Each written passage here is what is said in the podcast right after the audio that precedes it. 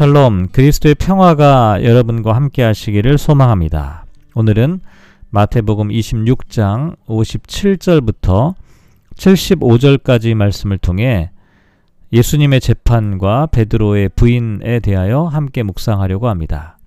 먼저 성경 말씀을 봉독합니다. 예수를 잡은 자들이 그를 끌고 대제사장 가야바에게로 가니 거기 서기관과 장로들이 모여 있더라. 베드로가 멀찍이 예수를 따라 대제사장의 집 뜰에까지 가서 그 결말을 보려고 안에 들어가 하인들과 함께 앉아 있더라.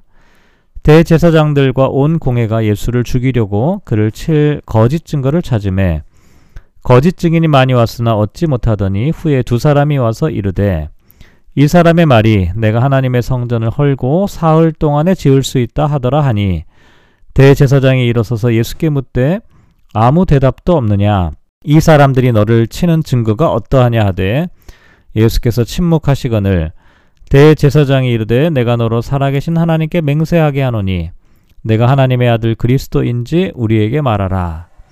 예수께서 이르시되 네가 말하였느니라. 그러나 내가 너희에게 이르노니 이후에 인자가 권능의 우편에 앉아 있는 것과 하늘 구름을 타고 오는 것을 너희가 보리라 하시니 이에 대제사장이 자기 옷을 찢으며 이르되 그가 신성 모독하는 말을 하였으니 어찌 더 증인을 요구하리요. 보라 너희가 지금 이 신성 모독하는 말을 들었도다. 너희 생각은 어떠하냐? 대답하여 이르되 그는 사형에 해당하니라 하고 이에 예수의 얼굴에 침 뱉으며 주먹으로 치고 어떤 사람은 손바닥으로 때리며 이르되 그리스도야 우리에게 선지자 노릇을 하라 너를 친 자가 누구냐 하더라 베드로가 바깥들에 앉았더니 한 요정이 나와 이르되 너도 갈릴리 사람 예수와 함께 있었도다 하거늘.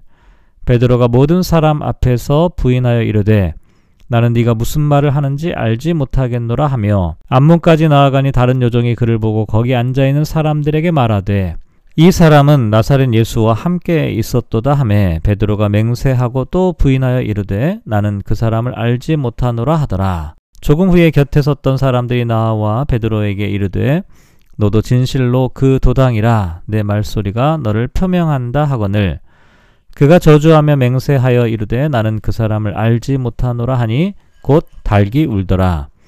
이에 베드로가 예수의 말씀에 닭 울기 전에 네가 세 번 나를 부인하리라 하심이 생각나서 밖에 나가서 심히 통곡하니라. 아멘.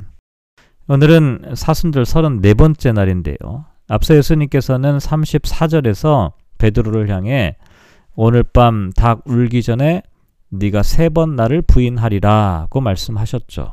그리고 난 다음에 예수님께서 겟세마네에서 기도하실 때 베드로는 잠들어 있었고 또 예수님을 체포하러 군병들이 왔을 때는 검을 들고 예수님을 지키려다가 도리어 꾸중을 듣기도 하였죠. 왜냐하면 베드로는 잠들어 있었기 때문에 하나님의 뜻에 순종하여 십자가의 죽음으로 죄인들을 구원하시려는 예수님의 뜻을 알지 못했기 때문이었습니다. 이렇게 예수님께서 가시는 길과 베드로의 길은 점점 거리가 멀어지고 있었죠. 결국 예수님은 체포되었고 57절에 보면 대제사장 가야바 앞으로 끌려가게 되었는데요. 사실 여기 가야바는 현직 대제사장이 아니라 전직 대제사장입니다. 마땅히 현직 대제사장인 안나스에게로 가야 했겠지만 안나스와 가야바는 같은 건물 내에서 함께 거주하고 있었고 가야바가 실질적으로 예수님을 사형에 처하도록 했던 장본인이었기 때문에 그의 이름을 성경에서 밝히는 것이라고 할 수가 있습니다. 그리고 서기관과 장로들이 모여 있었다는 것은 산 헤드린 공예를 나타낸다고 할 수가 있습니다. 그런데 이들은 이 과정에서 여러 가지 불법적인 일을 스스로 자행하였는데요. 당시의 법에 의하면 해가 뜨기 전에는 산헤드린의 공식적인 모임이 금지되어 있습니다. 그래서 어떠한 신문이나 재판이 불가능한 상황이었죠. 또 산헤드린의 모임이 공식적인 집회 장소에서 모인 것이 아니라 가야바의 거처에서 이루어졌다는 것도 불법적인 일이라고 할 수가 있습니다. 그러니까 이들은 합법을 가장한 불법을 저지르고 있었던 것이죠. 그런데 이 과정에서 58절을 보면 베드로가 멀찍이 예수를 따라 대제사장의 집 뜰에까지 가서 그 결말을 보려고 안에 들어가 하인들과 함께 앉아 있더라고 말합니다. 여기 베드로가 멀찍이 예수를 따라갔다는 단어를 주목할 필요가 있는데요. 앞서 우리가 생각해 보았던 것처럼 베드로는 정열이 넘치고 적극적인 사람으로 늘 예수님과 함께 가까이에 있었던 사람이었습니다. 하지만 오늘 본문에는 베드로가 멀찍이 예수를 쫓았다라고 되어 있습니다.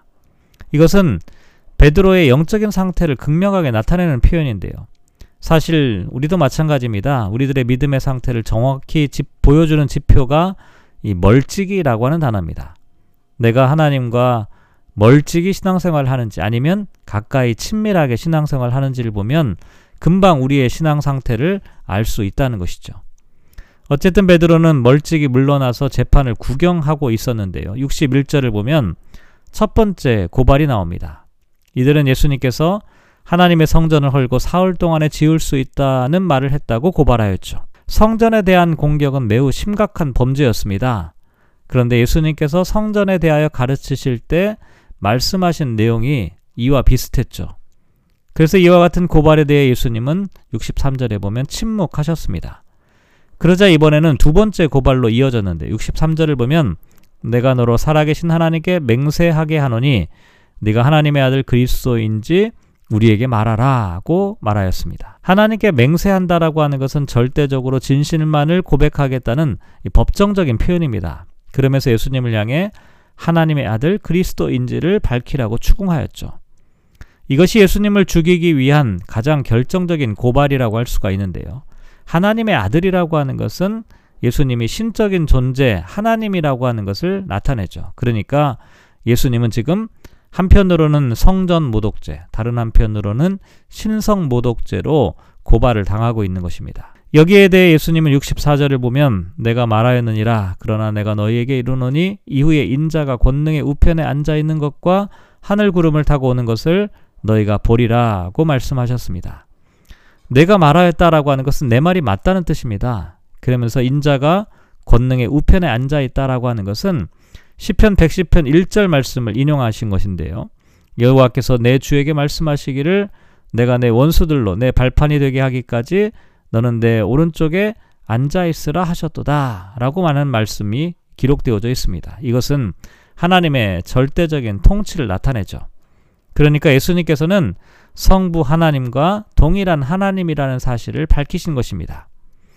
예수님께서 이렇게 말하자 65절을 보면 이에 대제사장이 자기 옷을 찢으며 이르되 그가 신성모독하는 말을 하였으니 어찌 더 증인을 요구하리요 보라 너희가 지금 이 신성모독하는 말을 들었도다 라고 말하였습니다.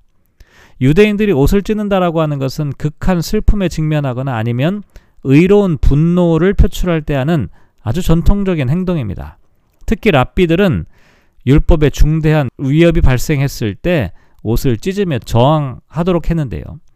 대제사장은 예수님의 말이 신성 모독이라고 주장하면서 자신의 옷을 찢는 의로운 분노를 표출하면서 66절에 어, 보면 사형 판결을 촉구한 것입니다.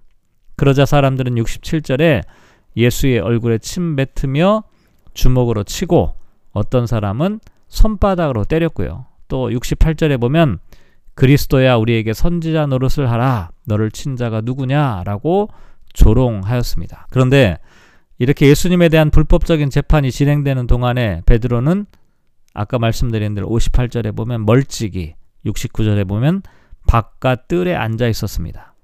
그런데 한 여정이 베드로를 향해 69절에 보면 너도 갈릴리 사람 예수와 함께 있었도다라고 말하였습니다. 여기 갈릴리 사람이라고 하는 말은 경멸과 혐오의 의미가 담긴 표현입니다. 그러자 베드로는 70절을 보면 모든 사람 앞에서 부인하여 이르되 나는 내가 무슨 말을 하는지 알지 못하겠노라 하고 말하였습니다. 모든 사람 앞에서라는 표현도 법정에서 공식적인 증언을 나타냅니다. 이것이 베드로가 예수님을 부인한 첫 번째 모습이었습니다. 두 번째는 72 전에 베드로가 맹세하고 또 부인하여 이르되 나는 그 사람을 알지 못하노라고 말하였고요. 마지막 세 번째는 74절 그가 저주하며 맹세하여 이르되 나는 그 사람을 알지 못하노라고 말하였습니다. 참으로 안타까운 일이 아닐 수가 없죠. 예수님을 위해 모든 것을 포기하고 예수님을 쫓았던 베드로였죠.